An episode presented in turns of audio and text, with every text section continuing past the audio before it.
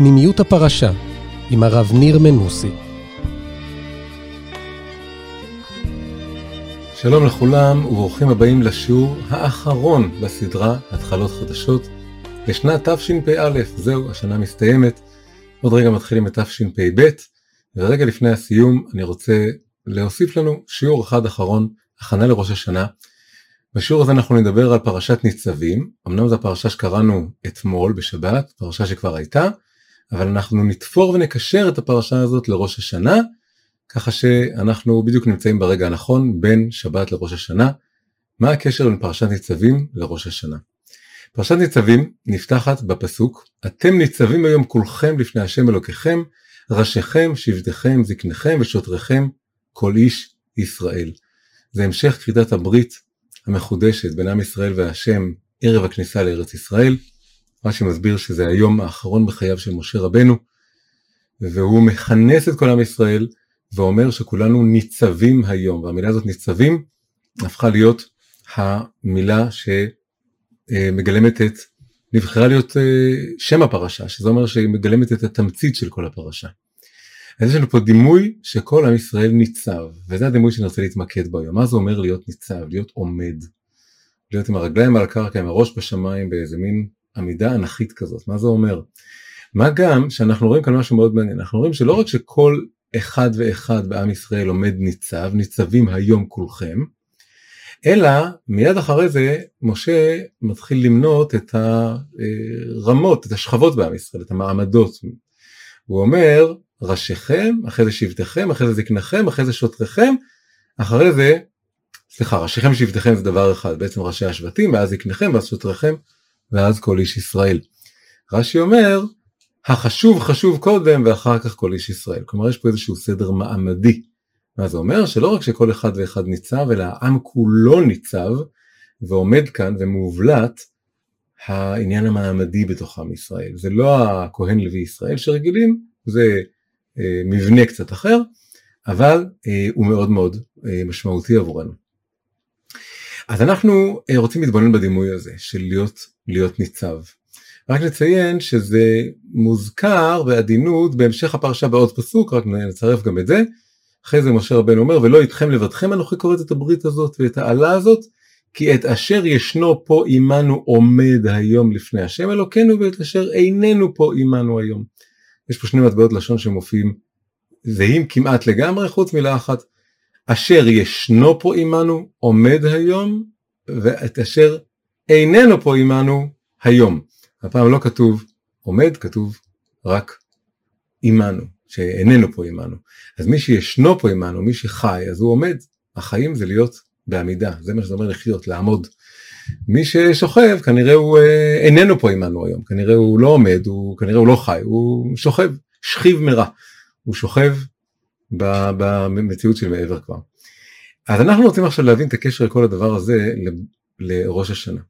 עכשיו ראש השנה זה לא רק ראש השנה זה עוד דבר ראש השנה זה היום בו נברא האדם כידוע בריאת העולם זה כ"ה אלול זה היה היום הראשון של בריאת העולם ואז יוצא שא' תשרי זה יום שישי, היום השישי לבריאת העולם, כלומר היום של בריאת האדם. יום שני של ראש השנה זה השבת. על בריאת האדם יש פסוק בקהלת חשוב שאומר עשה האלוקים את האדם ישר והמה ביקשו חשבונות רבים.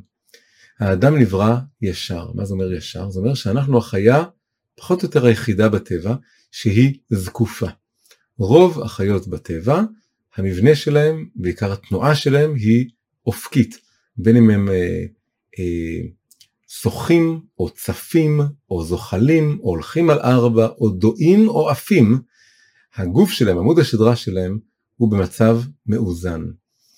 ויש פה ושם יצורים שעומדים ונזקפים וזה באמת תמיד מפתיע ויוצא מן הכלל ואנחנו מרגישים הזדהות מאוד גדולה איתם בגלל שהם מזכירים לנו את עצמנו. זה לא הדבר האופייני בעולם הטבע. היצור היחידי שהוא במהות שלו, בבסיס שלו, כולו בנוי על להיות עומד זקוף, זה האדם. עשה אלוקים את האדם ישר. זה כבר קשר פשוט וברור וחזק בין פרשת ניצבים שתמיד כל שנה קוראים אותה לפני ראש השנה, לבין מה שראש השנה מציין, שזה בריאת האדם. המילה ראש בכלל אומרת שיש שהראש הוא בראש, שיש משהו בראש, שהוא לא נמצא באותו גובה עם שאר הגוף, אלא הוא עומד מעל כל הדברים, הוא עומד בראש. אז הפרשה נקראת ניצבים, אנחנו עומדים ניצבים מול השם והאדם הוא בעצמו יצור ניצב. עכשיו מה זה אומר, בוא נרגיש את זה רגע, מה זה אומר שהאדם הוא יצור ניצב, יצור אנכי, יצור שעומד זקוף. בפשטות מה שזה אומר, זה שזה יוצר רמות, שכבות, מעין ציר של היררכיה, של מעין מעמדות פנימיים, כמו שעם ישראל היה במעמדות, ראשיכם שבטיכם, ואז זקניכם, ואז שוטריכם, ואז כל, כל עם ישראל. אז גם בתוכנו יש רמות, ובפשטות, תמיד, גם ביהדות, בזוהר, גם בתרבויות אחרות, אפלטון מדבר על זה, מדובר חלוקה של מבנה האדם, הציר של האדם לשלושה רבדים עיקריים.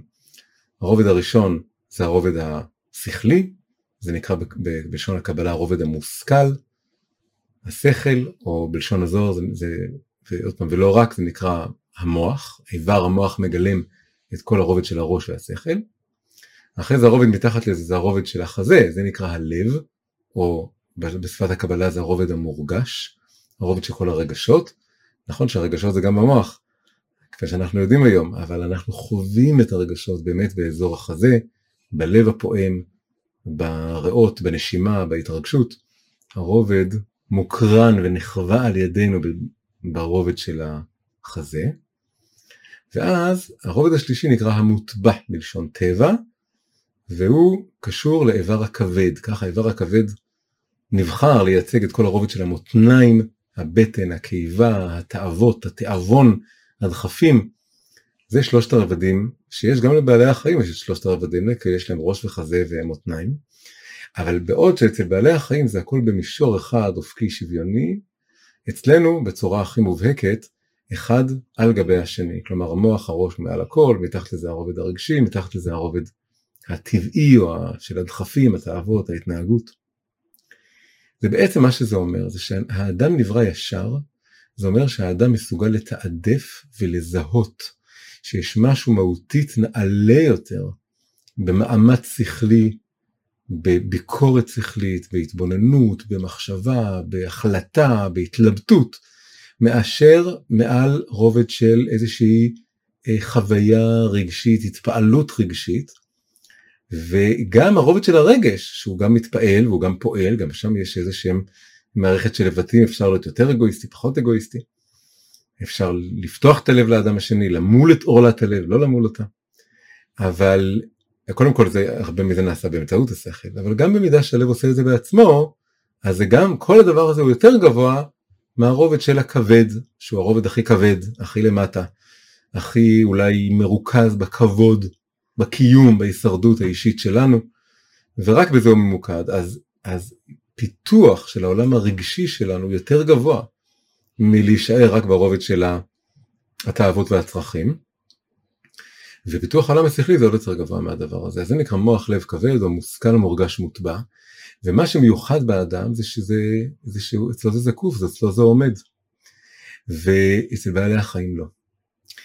עכשיו יש משהו בתרבות המודרנית, משהו מאוד יסודי בעצם בתרבות המודרנית, אה, מאוד מאפיין את, ה, את, ה, את התרבות והחשיבה, זה מתחיל כבר במאה ה-18-19, זה מגיע לשיא במאה ה-20, שמשהו בעצם בחברה המודרנית מתקומם בצורה מאוד עמוקה נגד כל הרעיון של היררכיה. זה דבר שזה מתחיל כמובן ברובד הפוליטי, זה מתחיל במהפכה הצרפתית, זה הדבר הכי מובהק, שהעם בא, עומד ומתקומם ומורד בשלטון המלך, המלוכה והאצולה.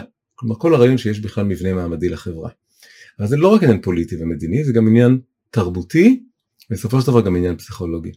תרבותית רואים את זה בזה שאפשר, אם מסתכלים על אומנות למשל, האומנות המודרנית, מה, כמעט מהרגעים הראשונים ביותר שלה, עסוקה בצורה מאוד מאוד חזקה בלערער על כל הרעיון בכלל שיש מבנה היררכי, בעצם זה יוצר היררכיות חדשות, אבל הרעיון הבסיסי הוא לערער על עצם המבנה ההיררכי שיש כזה דבר תרבות גבוהה ותרבות נמוכה. פעם זה מאוד מאוד ברור, היה תרבות גבוהה, היה צריך לעבוד עליה הרבה מאוד, צייר היה צריך ללמוד ציור קלאסי, הוא היה לומד אותו הרבה שנים, הוא לא היה מנסה לעקם את החוקים או לשנות את החוקים או להמציא את החוקים, הוא היה צריך לציית לחוקים, ולציית לחוקים זה דבר שהרבה הרבה עבודה, הרבה פיתוח, הרבה אימון, עד שזה רומם אותו ממשהו חובבני וילדותי ושטחי ומכוער למשהו הרבה יותר מפותח, ובתוך הדבר הזה היה מרחב של סגנונות. אבל הדבר הזה נורא ערערו אותו, והסמל הכי מפורסם, הכי קיצוני גם לדבר הזה, זה היה אחד המעשים, מעשי המחאה או הקריאת תיגר המפורסמים ביותר בתולדות האמנות, שהאמן הצרפתי קראו לו מרסל דושאן. הוא העמיד משתנה באמצע המוזיאון, וחתם עליה, וחתם עליה בשם בדוי, הוא רצה לעשות שם טריק, ובכל מקרה מה שהוא רצה זה לקחת את הדבר הנמוך ביותר בקיום האנושי, שהוא אפילו לא יצר אותו, שלקח אותו והעמיד אותו שם, וניסה לבוא ולא ברור מה הוא ניסה לעשות, יש הרבה פירושים, אבל בפשטות מה שזה עושה זה, זה מקריס את כל ההיררכיה הזאת של גבוה ונמוך. זה לוקח את מה שקולט את ההפרשה של האדם, כל הפסולת שלו, כל מה שהכי לא, לא זקוק לו, הנמוך שבנמוך, וזה עוד יותר נמוך, כי זה הכלי שקולט אותו, זה אפילו לא הדבר הזה עצמו, ו, ופתאום מציג את זה במקום שנחשב למקום שמגלם את התרבות הגבוהה, את המוזיאון. ואחרי זה זה לבש אלף צורות אחרות כמו בפופ ארט שלוקחים ציור קומיקס פשוט ו, ורדוד ושטחי בצבעוניות שלו ומדפיסים אותו בגודל ענק ותולים אותו במוזיאון ובשירה אפשר לראות את זה ב, בערעור על, ה, על שפה גבוהה בשירה מי אמר ששירה חייבת בשפה גבוהה אולי יכולה לקפוץ בין שפה גבוהה לשפה נמוכה ואפילו שפה נמוכה מאוד אה, ואפשר לכתוב בשגיאות כתיב לכתוב כמו שמדברים וכן הלאה. אז זה ערעור ברמה התרבותית. וכמובן זה הולך יחד עם עוד דבר וזה החשש מכך שהיררכיות של אומנות גבוהה או נמוכה, יפה או מכוערת, מרוממת או, או גסה, כל מיני דברים כאלה יהיה בהם איזושהי שיפוטיות תרבותית, כלומר זה הולך יחד עם איזו רתיעה, כן, אני מדבר פה על נושאים גדולים מאוד, אבל תרבות המערב אה, יצאה למהלך מאוד גדול באזור אחרי מלחמת העולם השנייה, של לחזור בה על כל הניסיון האימפריאליסטי שלה, להשתלט על תרבויות אחרות, ובדרך כלל פחות מפותחות, שלכן הם אלו שהשתלטו עליה ולא להפך. ואז לבוא ולהגיד לא, כל התרבויות, רב תרבותיות, הכל שווה ערך, מי אמר שציור אה, אירופאי מתוחכם הוא יותר טוב מאיזה מסכה אפריקאית פשוטה, לשים את הכל על אותו מישור. אז זה התחיל ממשהו פוליטי וזה המשיך למשהו תרבותי ובסוף בסוף זה גם נהיה משהו פסיכולוגי ונפשי. בנפש פנימה, כשאדם מכל עבר מעבירים לו את המסר ואת הרעיון הזה, שהכל, אין יותר סולמות היררכיים, אין יותר גבוה ונמוך, אין יותר מוח, לב, כבד, אז זה גם מוקרן פנימה, וגם בתוכו פנימה הרובד השכלי, הרובד הרגשי, הרובד היצרי, של מחובר לצרכים הכי בסיסיים שלו, הכל יהיה אצלו על אותו מישור. והרבה מאוד אנשים שגדלים בתוך הדבר הזה יבואו ויחוו שכל הדברים הם, הם לגיטימיים באותה מידה, הכל זה חלק ממני, הכל זה חלק מהקיום האותנטי שלי. יש בגם מחשבות וגם רגשות וגם סתם תאוות והכל הכל באותו מישור אצלי. לא אצל כולם זה קיצוני כל כך, אבל אצל הרבה מאוד אנשים זה ככה, בגלל שיש משהו בתרבות שמשדר את כל הדבר הזה. אה, ניקח דוגמה רגע ממוזיקה, זה משהו בין, בין התרבות לבין הנפש, כן? דיברנו על פוליטיקה, תרבות ופסיכולוגיה. אז משהו שהוא בין, ה, בין התרבות לבין הנפש, כל אומנות היא קשורה לנפש, אבל אפשר להגיד שהמוזיקה נוגעת ישירות בנפש בצורה הכי חזקה, היא כמעט ממש מקרינה את הנפש בצורה הכי גולמית שלה. אפשר בצורה מאוד ברורה להצביע על מוזיקות שהן שכליות במובהק, רגשיות במובהק, וכשקשורות באותו רובד שקראנו לו המוטבע, הרובד המותניים, אה, הרובד הבטן, כן, במובהק. מהי מוזיקה שהיא שכלית במובהק? אה, רובה ככולה של המוזיקה הקלאסית. מוזיקה קלאסית יש בה מלודיות מאוד מפותחות ומתוחכמות, חלק מהמלחינים כמו באך זה מבנים מתמטיים מאוד מורכבים יש שם, זו אמנות שהתגבשה והתפתחה על פני הרבה הרבה שנים של ציוויליזציה להגיע למלודיות הכל כך מתוחכמות האלה ולמבנים שבהם. מוזיקה שהיא רגשית במובהק והיא לא כזאת מובנית ומתוכננת בכלל והיא כולה על אלתור ועל זרימה ועל אינטואיציה אז נגיד מוזיקה ג'אז. מוזיקה ג'אז היא באה ישר מהלב, באים מהלב ואיתו מתחילים לרוץ ולרקוד ולנגן ולאלתר. ומוזיקה שהיא ממש באה אל הרובד של המוטבע, של הכבד, של הבטן, זו מוזיקה שבעצם, אם המוזיקה הקלאסית היא, היא בעיקר מלודית, אז המוזיקה הכי ש, של הבטן היא, היא בעיקר או אפילו רק קצבית, אין בה מלודיה אלא קצב. מה זה המוזיקה הזאת? בימי קדם זה היה התופים השבטיים, כל המוזיקה השבטית הפשוטה הייתה בנויה על זה ש, שרוקדים במעגלים סביב האש, סביב המדורה, ובדרך כלל גם רוצים להיכנס לאיזה סוג של שלהוב, אקסטאזה, סוג של מצב של טראנס. ובאמת המטרה של זה הייתה מוטבע, זה מלשון טבע, אז זה גם קצת מלשון להטביע, לטבוע. והמטרה של להעצים את רובד המוטבע זה לקחת את השכל, את המחשבות שמרחיקות אותנו מהטבע, וגם את הרגשות, ולהטביע אותם בתוך איזה מין תיפוף אה, אה, בלתי פוסק כזה שלאט לאט מוחק את החשיבה ואפילו את הרגש. אז פעם זה היה תופים, היום מה שמאוד נפוץ זה בעצם תופים אלקטרונים, מה זה תופים אלקטרונים? מוזיקה טכנו ומוזיקה טראנס, טראנס קוראים לזה טראנס כי זה בא להכניס אותנו למצב של טראנס היפנוטי.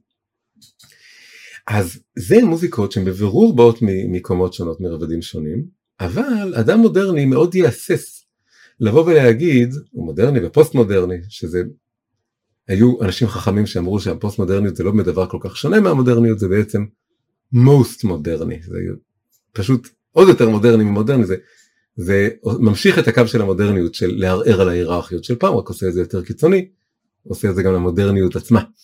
בכל אופן למרות שמאוד ברור שזה ככה, האדם המודרני והפוסט מודרני יהססו לקטלג או לתת ציונים או לבוא ולהגיד שיש כאן מוזיקה אחת שהיא הרבה יותר מפותחת או גבוהה ממוזיקות אחרות בגלל שהכל המון מהתרבות מגויסת לערעור על עצם, על עצם כל המבנה הזה.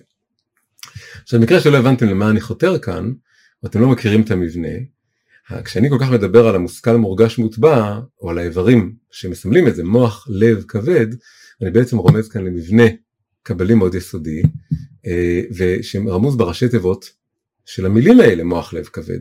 והראשי תיבות האלה יוצרים את המילה מלך. אמרנו שבראש השנה האדם נברא, והוא נברא, עשה אלוקים את האדם ישר, זקוף, עומד, המוח מולך על הלב, הלב מולך על הכבד, ודווקא בסדר הזה יש פה איזה מין ציר, איזה עמידה מלכותית, ואנחנו מציינים את ראש השנה במה? מה עיקר המצווה, עיקר העניין של ראש השנה? עיקר העניין של ראש השנה זה להמליך את השם, להמליך את הקדוש ברוך הוא. יש משהו שדווקא בעמידה הניצבת הישרה הזקופה הזאת, אתם ניצבים כולכם היום, שאני יודע כן לקרוא לדברים בשמם, ולהגיד שאני לא רוצה לשים אותם על אותו מישור, אני רוצה לשים אותם אחד מעל השני, שבעמידה הזאת אני מבטא צלם האלוקים שלי. צלם האלוקים שלי בא לידי ביטוי. והצלם האלוקים הזה, כשאני מנכיח אותו ומעמיד אותו כמו שהוא צריך, אז אני ממליך את הקדוש ברוך הוא. הקדוש ברוך הוא מומלך דרכי. אפשר להגיד שהציר הזה, ברגע שאני מעמיד אותו, אז הוא בעצם יוצר מין חץ, הוא מצביע, הוא מצביע על מה שמעל ומעבר לעצמי, על משהו עוד יותר גבוה. ובאמת אפשר להגיד שחוץ מזה שלאדם יש מוח ולב וכבד, שכל, רגש וטבע או יצר, אה, אנחנו הולכים מעבר לזה, ואנחנו גם יוצרים לבושים ויוצרים למשל אה, כובעים וכיסויי ראש, וזה דבר שבכל התרבויות מסמל את החוש של האדם שיש משהו אפילו מעל הראש שלו, מעבר לראש שלו.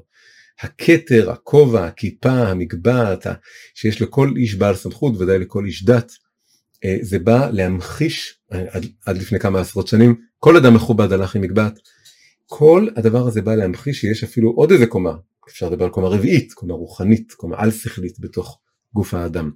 באמת אני רגע עושה רגע אה, מאמר מוסגר בתוך כל הדבר הזה, וזה שבחסידות הוסיפו למבנה הזה שכתוב בזוהר שהמוח שליט על הלב והלב שליט על הכבד, בחסידות הוסיפו לזה מישור רביעי, ודיברו על פנימיות הלב שליט על המוח. כלומר שסתם ככה הלב במובן הרגיל של הרגשות הוא מתחת לשכל, השכל הוא יותר, אה, יש לו כושר שיפוט שיכול להפריד בין רגשות אה, נכונים יותר לנכונים פחות, רגשות יותר עמוקים ורגשות יותר שטחיים, ולכן המוח צריך להיות שליט על הלב. אבל ברגע שהמוח עושה את הסינון הזה בין הרגש יותר חיצוני או חולף לרגש יותר אה, עמוק ועקבי ועמוק, אה, שרואה לטווח רחוק יותר, אז אותו רובד גבוה שנקרא פנימיות הלב, הוא בעצם במהות שלו מעל השכל. כלומר השכל צריך לזהות אותו כמה שראוי לשלוט בו. כלומר השלטון של השכל על הלב הוא רק עד נקודה מסוימת, עד רמה מסוימת, שבאמת השכל אומר אני פה מה לעשות, אני רואה יותר טוב מהרגש. אבל כשמגיעים, כשמזקקים את הרגש הפנימי, נקודה פנימית, שזה משהו כמו בעצם זה כבר לא רגש רגשי, זה רגש רוחני, זה כמו איזו אינטואיציה או השגה או חיבור או אמונה, שיש בה אופי רגשי, היא לא דבר שכלי והגיוני ורציונלי ומנומק, אבל היא לא הרגש שמתחת לשכל, היא הרגש שמעל השכל. אז זה בעצם מוסיף כאן איזה רובד מקביל בדיוק לאותו כתר או מגבעת או, או קומת על שאנחנו מדברים עליה, שנמצאת מעל הראש שלנו.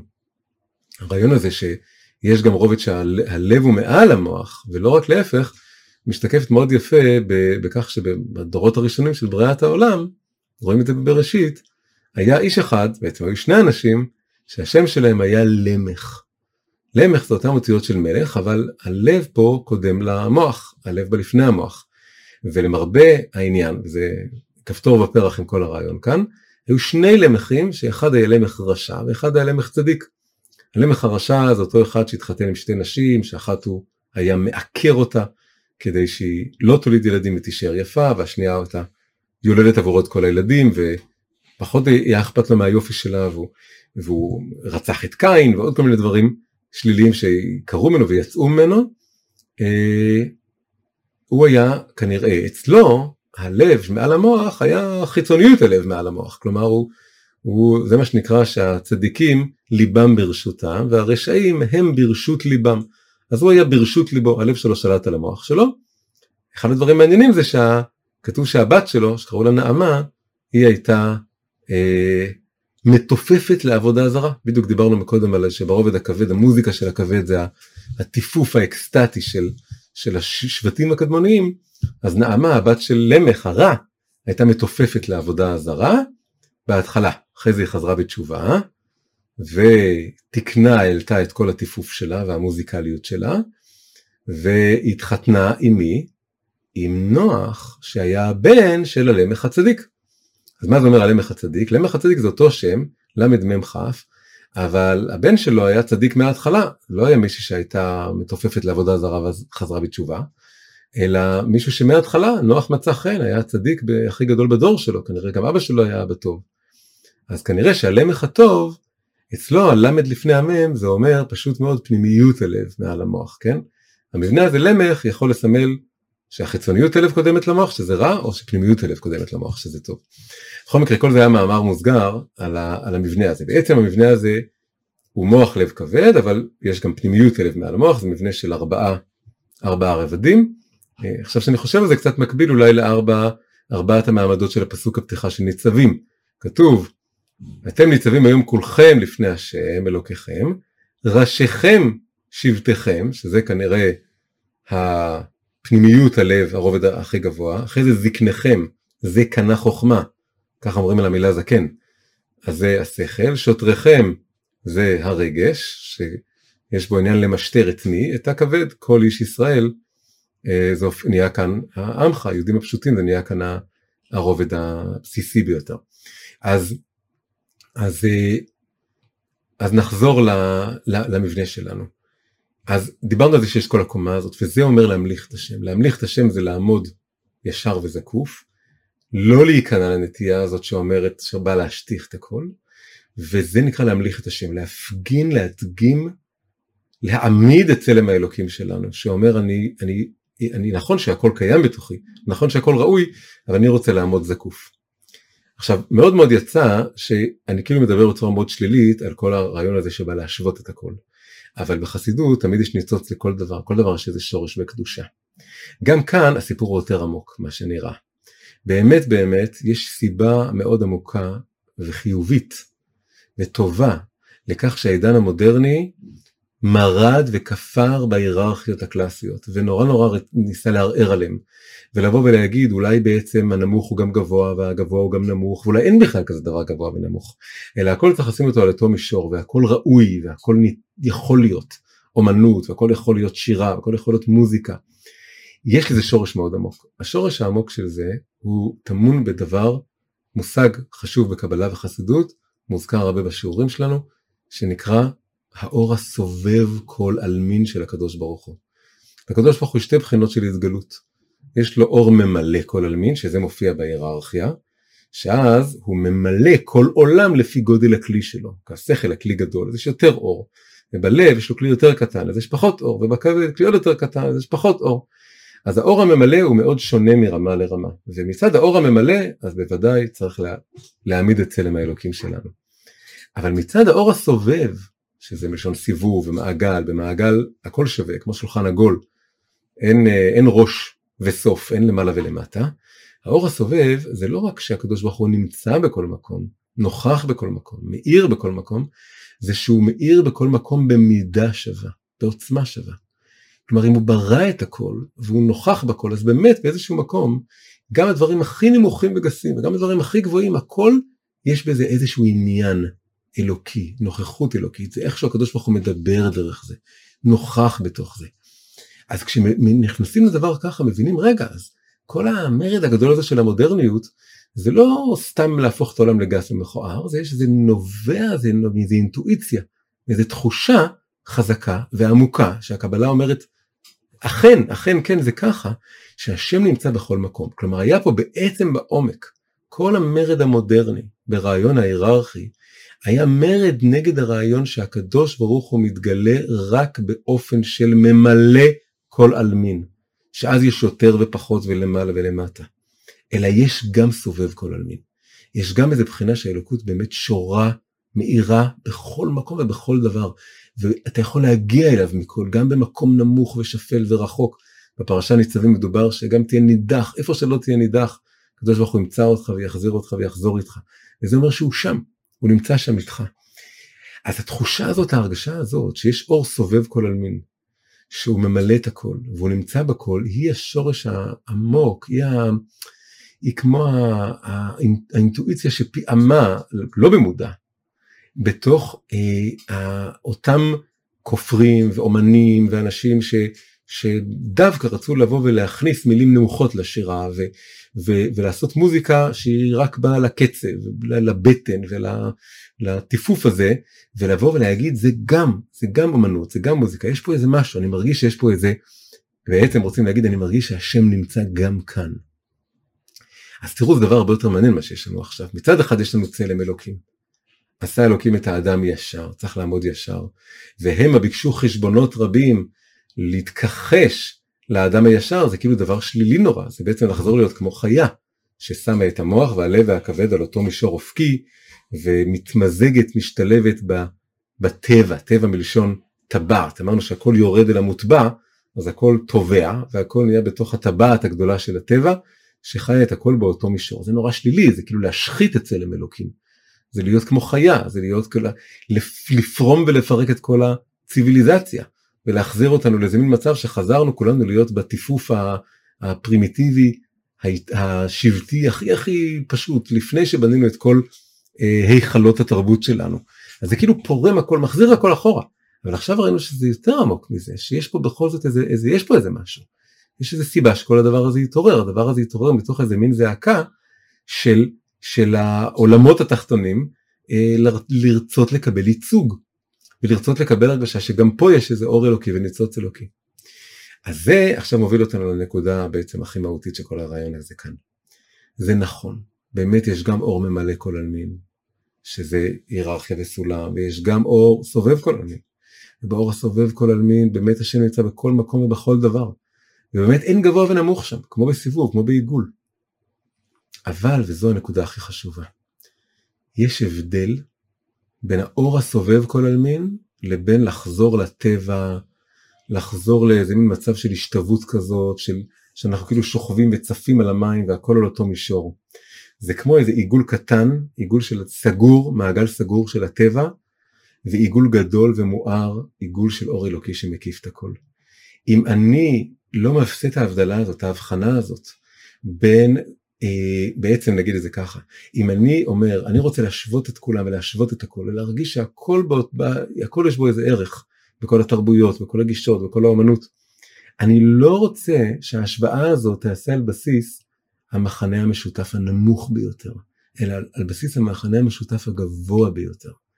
לעשות את זה למחנה המשותף הנמוך ביותר, זה בעצם לבוא ולהגיד שאם אני שם משתנה במוזיאון, אז, אז אני הופך את הכל להיות ברמה של המשתנה. אם אני הופך טכנו שהוא רק כזה של הבטן, ואני שם אותו באותו מישור של מוזיקה קלאסית או של ניגון ניגון חסידי, כן, מה דיברנו על, על טכנו וג'אז ומוזיקה קלאסית, מה יהיה ברובד הרביעי של פנימיות הלב, אני תמיד מרגיש שזה כמו ניגון, ניגון נשמה חסידי, ניגון געגועים חסידי עמוק, שהוא ממש המוזיקה של הנשמה. בכל אופן, אם אני שם את הכל ביחד על אותו מישור, אז בעצם אני עושה השוואה, יותר משאני מעלה את הנמוך, אני מוריד את הגבוה. כלומר, אני בעצם יוצר, אני משכיב את כולם על הקרקע. אני מאפס את כולם על הדבר הכי נמוך. זה לא דרך טובה ליצור השוואה טובה, זה לא דרך, זה דרך טובה לגרום באמת לאנשים לאבד את הניצבות הזאת, את, את מה שמעלה אותנו, את מה שמעלה לנו את הראש מעל המים, שלא נטבע בטבע ובקיום אה, הכי נמוך שלנו.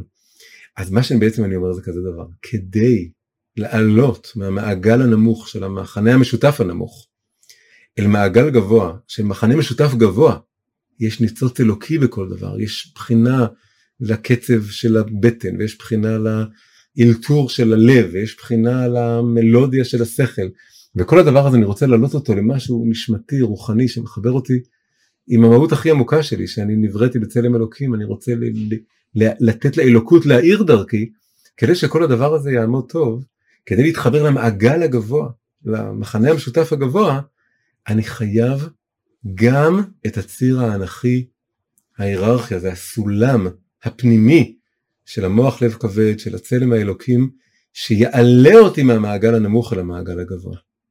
ובזכות זה שאני יודע להזדקף, אז אני יכול לקחת איתי את הרבדים הנמוכים ולהגיד כן, הקצב והאוכל והשתייה וה, והמין וה, אה, והאוכל, כל הדברים, כי אמרתי, וכל מה שקיים כאן למטה, אני יכול להעלות אותו, לחבר אותו עם איזו תודעה גבוהה יותר, שהיא מחפשת כאן את הנקודה האלוקית. אם אני יוצר את ההשוואה הזאת, אבל בלי שבמקביל ובאיזשהו אופן יש גם את הסולם העומד הזה, אז הכל, אני בעצם באיזשהו מקום, זה, זה באמת דקדנטיות של התרבות האנושית, זה מה שזה יוצר, זה ניוון, זה חידלון, זה להיכנע לאנטרופיה של הטבע ולתת לאנטרופיה של הטבע לכרסם ולנבל גם את, ה, את התרבות האנושית. ולשים את כולנו על איזה, על, להוריד אותנו חזרה למצב של בעלי חיים, שאנחנו חוזרים לצוף או לשכב או לזחול, אה, ללכת על ארבע ו, ולהיות באיזה מישור אחד, זה לא הדרך לעשות את זה. אז הקריאה של פרשת ניצבים, הקריאה של היום בו נברא האדם, שזה ראש השנה, שזה יום המלאכת השם, היא לבוא ולהגיד מין אמירה כזאת. נכון, באמת יש בחינה של אור סובב כל עלמין, ובאמת יש צעד שהשם נמצא בכל, הוא ברא את הכל. אבל ההמלכה של השם, שזה גם ההמלכה של עצמי, להיזכר בצלם האלוקים שלי, היא לא להסכים להיכנע או להיסחף לעולם ולתרבות שמטשטשים לי את ההבדלים בין כל הקומות האלה. זה לא הדרך להעיר את הסובב כל עלמין, זה הדרך להתרחק ממנו עוד יותר, ולחזור לגמרי אחורה, לאיזה תוהו ובוהו. הדרך הנכונה היא לבוא ולהגיד, אני רוצה לעמוד ניצב, לעמוד זקוף, להבדיל בתוכי בין רבדים נמוכים ליותר גבוהים רגשיים, ליותר גבוהים שכליים, ליותר גבוהים רוחניים, ו- ולהתעקש על זה. עוד פסוק נורא חשוב בפרשה זה ובחרת בחיים. זה בחירה מתמדת, בחירה זה גם בין השאר מלשון בריח. כל הציר הזה, העמוד שדרה הזה, הפנימי, בקבלה זה נקרא בריח התיכון, הקו האמצעי, בספירות זה הקו האמצעי של הספירות, שמוביל מהכתר למלכות, מהכתר זה הכתר שאיתו אני ממליך את השם ואת הנשמה שלי, המלכות זה הקרקע שאני עומד עליה, הבריח התיכון שנקרא מבריח מהקצה אל הקצה, מהחלק הכי גבוה להכי נמוך, הוא קשור לכוח הבחירה שלי. הבחירה שלי המצמדת, ובחרת בחיים, ראינו כל אשר ישנו עמנו פה עומד היום, כן? להיות, להיות ישנו ולא איננו זה להיות עומד, זה להיות חי, זה לבחור בחיים, זה כל פעם להזדקף מחדש ולהגיד העולם סוחף למקום שכולם יצופו על המים ו, וישבו את כל התרבויות ויגידו לעצמם שלהיות באיזה מסיבת טראנס זה בסדר גמור בדיוק כמו אה, לקרוא ספר עמוק או ללמוד תורה או להתפלל אבל, אבל לא נכון אני לא מוכן לקנות את זה זה לא נכון. ולהיזכר בזה להזכיר את זה לעצמנו ולזקוף את קומתנו בזכות הדבר הזה שאנחנו יכולים ל, ל, לעמוד בזקיפות הזאת ו, ולבחור ולשים את הבריח התיכון הזה שעומד כאן ישר אז אנחנו יכולים בסוף להגיע למצב שבאמת כולנו ניצבים. גם זה הזקני, גם ראשי השבטים וגם הזקנים וגם השוטרים וכל העם ואחרי זה ממשיך הטף והילדים וחוטב עציך ושואב מימיך. כל כולם באמת נהיים ניצבים ועומדים כי הצלחתי להעלות את כולם. כולם נהיים אה, מגלים את, ה, את המקום שלהם באור הסובב כל עלמין שבאמת מתגלה בכולם ובכל דבר. אבל יש להם לאן להזדקף. בוא נגיד ככה אני רוצה שכל האנשים וכל התרבויות וכל השכבות בתוך העם כולם יהיו ניצבים נכון? זה היה השאיפה של מי שמרד בהיררכיה. רוצה שכולם יהיו ניצבים. כדי שכולם יהיו ניצבים צריך להיות איזה נקודה גבוהה שהם שואפים אליה. ההיררכיה היא לא דבר רע. ההיררכיה היא מה שמזמין היא מה שיוצר את השוויון הבאמת עמוק שכל אחד מתגלה במלוא זקיפות הקומה שלו. אז עם, ה... עם התודעה הזאת אני מברך את כולנו אה, להיכנס לתוך השנה החדשה לתוך ראש השנה, להמליך את השם על ידי זה שאנחנו מקבלים החלטות, בחירות טובות, החלטות טובות, לתוך השנה החדשה. השנה הקודמת סחפה אותנו, כל אחד מאיתנו במקום שלו צריך לשאול את עצמו איפה אני לא הייתי זקוף ניצב כמו שאני באמת יכול וצריך להיות, ואני רוצה בשנה הבאה להיות יותר ניצב, יותר מכוון, והניצבות הזאת תצביע על הקדוש ברוך הוא. אחד הרמזים היפים שהרב גינזבורג לימד על uh, תשפ"ב, תשפ"ב זה גימטריה 782, 782 זה בין השאר, הוא נתן כמה רמזים, בין השאר זה גימטריה צלם אלוקים, דמות אלוקים. שני הדברים, נעשה אדם בצלמנו ובדמותנו, צלם אלוקים בגימטריה ועוד דמות אלוקים, כמובן אלוקים בה' לא בקוף, מי שרוצה לחשב, וכדאי לחשב, אז זה ביחד תשפ"ב. צלם אלוקים אפשר להגיד זה איך שאני נברא, נעשה אלוקים את האדם ישר, צלם אלוקים זה שאני עומד ישר וזקוף. דמות אלוקים פה זה ההתלבטות שלי, הבחירה שלי. האם אני מדמה לאלוקים או לא מדמה לאלוקים? זה הדילמה כאן. צלם אלוקים נבראתי. עכשיו אני צריך, יש לנו מצווה להידמות לבוראנו, ללכת אחר מידותיו.